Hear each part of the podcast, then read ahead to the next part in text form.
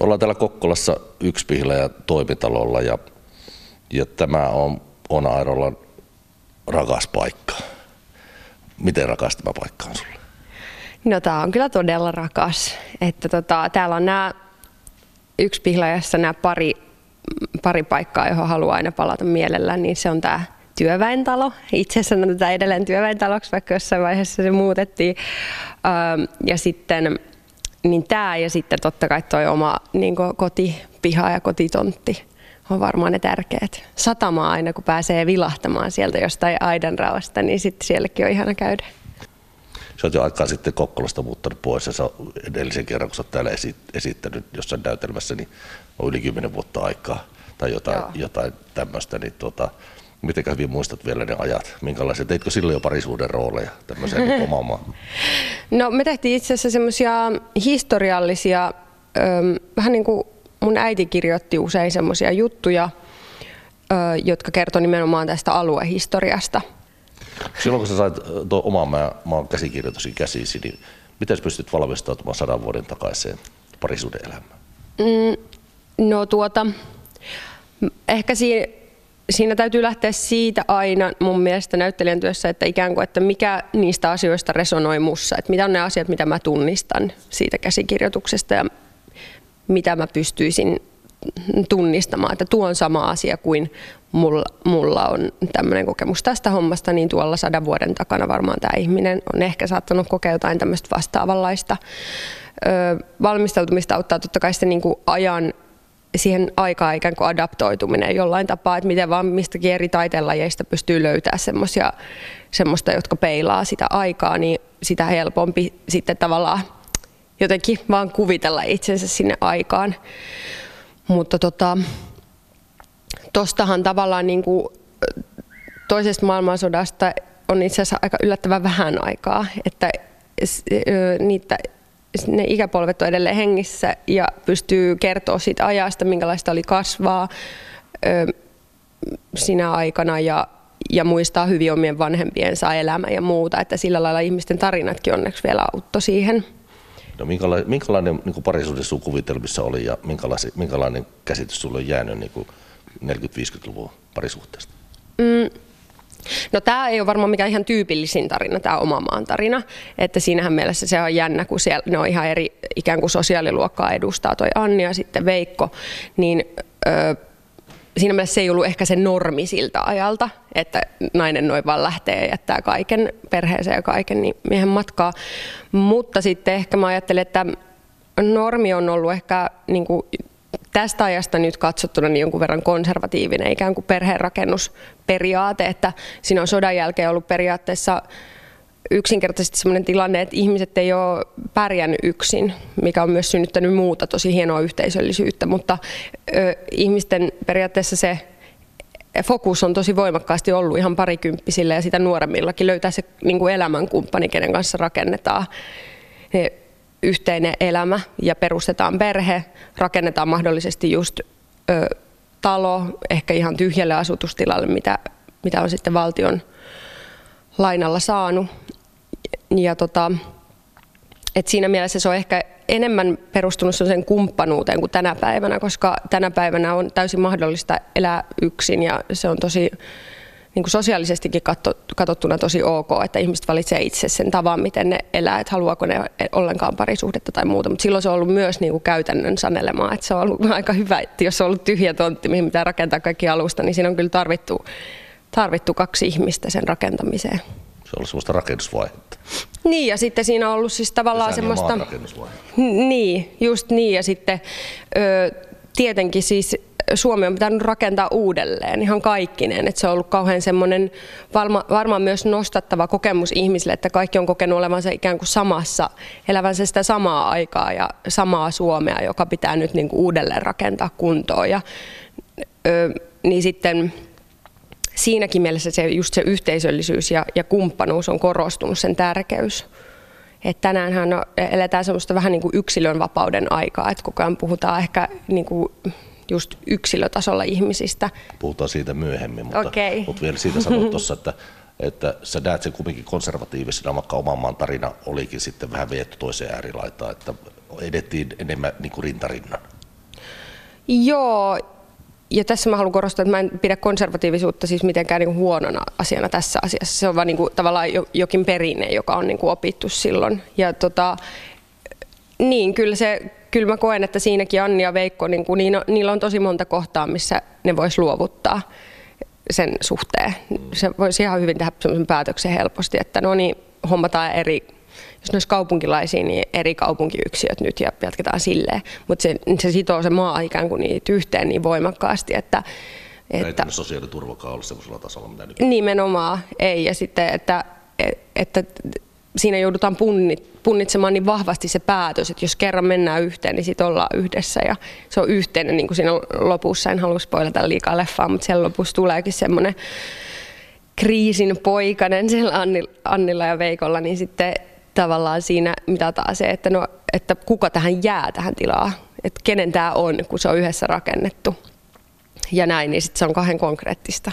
Nykyään ihmiset ottaa vielä eri asuntolainat, kun ne menee kimppaan. Et sitten sit kun se ero tulee, niin ei ole niin hankala. Tota, miten sitten omasta maasta mennään tuohon hymyilevään miehen? Se sijoittuu taas pikkusen aikakaudessa eteenpäin 60-70-luvulle, niin miten siinä parisuuden on erilainen? Mm. Sä oot joutunut sitäkin tutkimaan. Niinpä. Mitä se on elokuvassa ja mitä se sitten sinun mielestä oikeasti? Jatkuuko se konservatiivinen linja? No tossa se on jo varmaan vähän, niin kuin eletään jo vähän modernimpaa aikaa. No Raja ja Olli oli tosi vahvasti rakastuneita, että, ja tietenkin oli Anni ja Veikkokin, että jos näitä vertaa, niin niissä on tietenkin se, että se rakkaus on ensisijaisesti se, mikä sitoo niitä ihmisiä.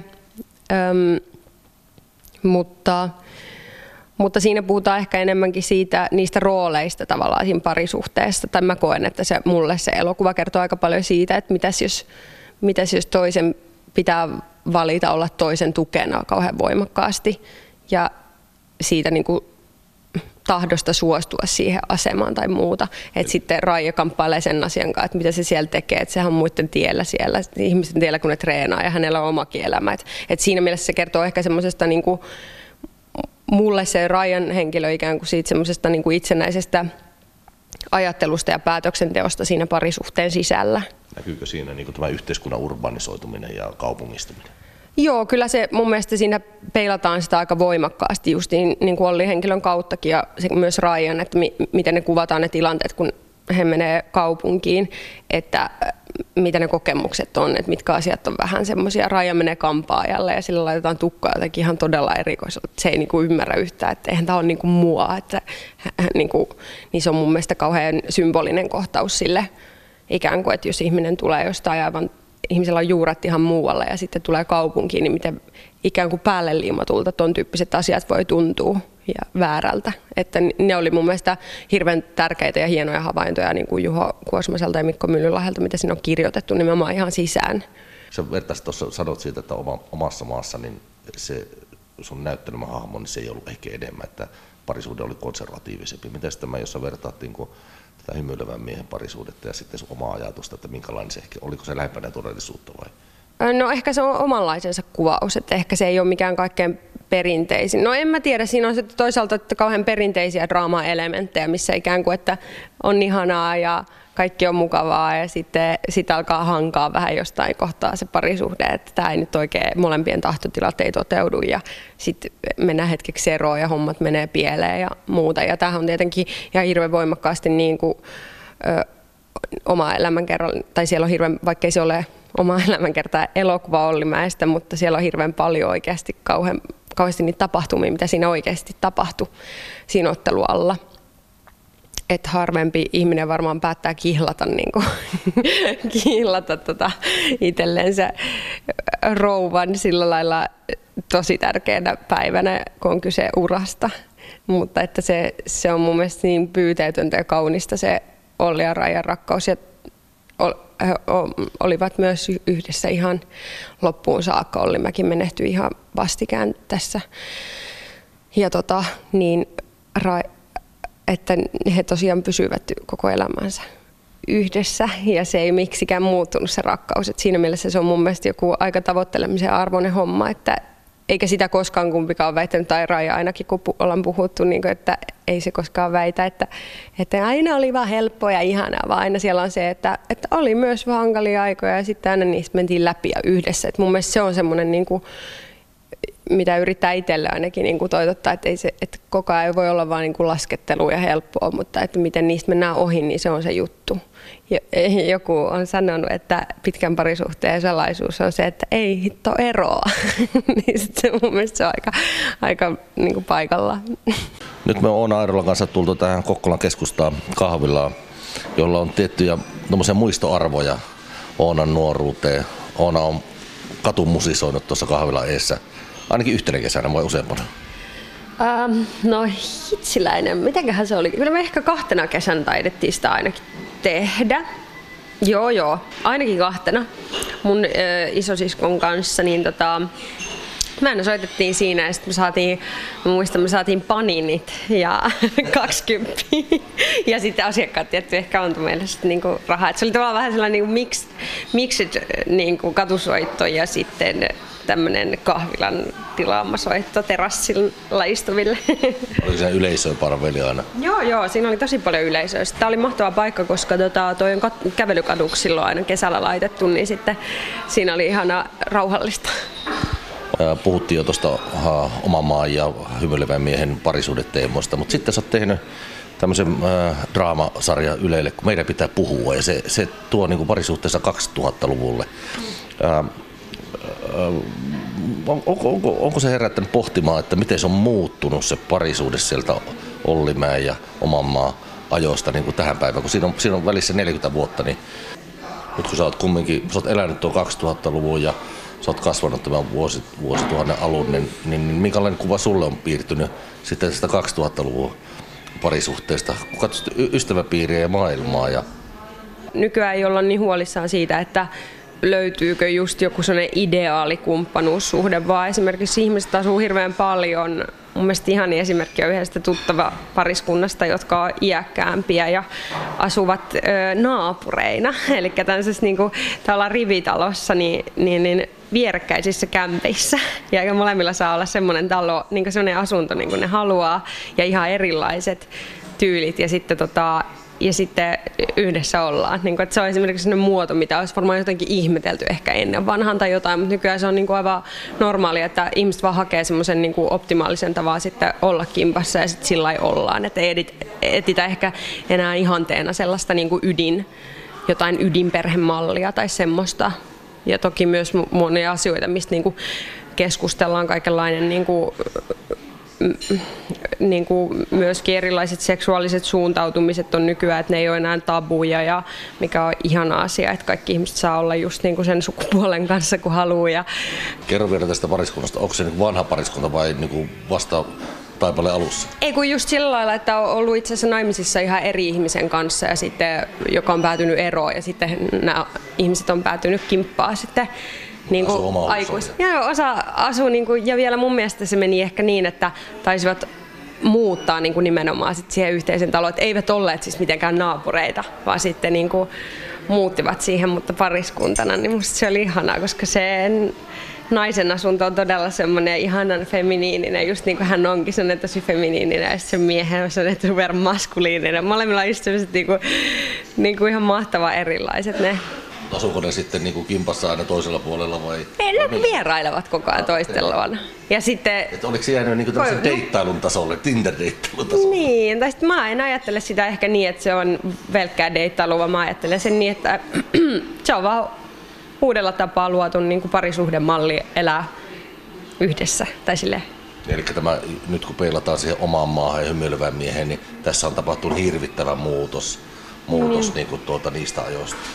Voi olla, mutta en mä tiedä, kyllä 60-luku on mun käsittääkseni ollut jo semmoista niin kuin vaikka naisen itsenäistymisen kannalta jo ihan melko modernia aikaa, että on ollut jo eronneita ja on ollut jo yksinhuoltajia ja muuta. Totta kai sitä on vähän enemmän katsottu niin kuin sosiaalisista normeista käsin niin kuin vähän ehkä poikkeuksena.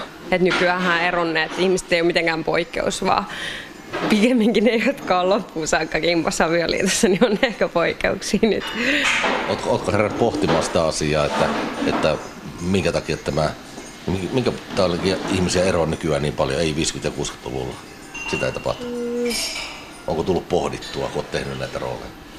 Sillä tulee pohdittua ehkä sen kautta, että niin, ehkä just semmoisen kasvun niin kuin tavallaan kautta, että mä ajattelen sitä, että ihminen kasvaa koko se elämä ajan ja saa vaikutteita eri niin kuin koko ajan ympäröivästä todellisuudesta. Ja sitten jos kaksi ihmistä menee kimppaa vaikka 20-vuotiaana, niin sitten molemmat tulee persoonina muuttuu jossain vaiheessa sitä suhdetta hyvin mahdollisesti paljonkin.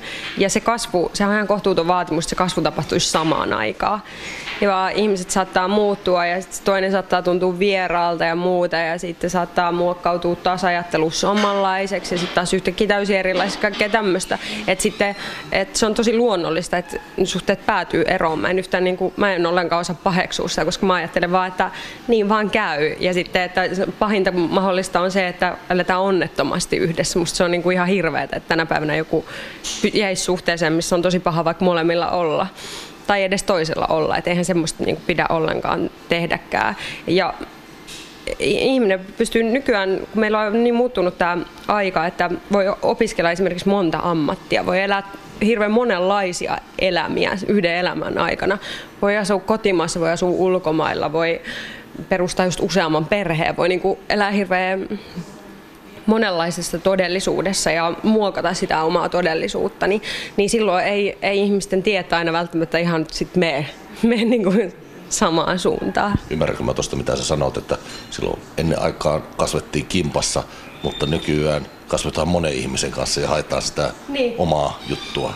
Niin ehkä todi, äh, niin, niin kuin, tai mahdollisuudet on niin moninaistuneet kun tosiaan ei ennen vanhaa vaikka, niin eihän voitu, tai se oli todella poikkeuksellista, että joku edes kävi ulkomailla.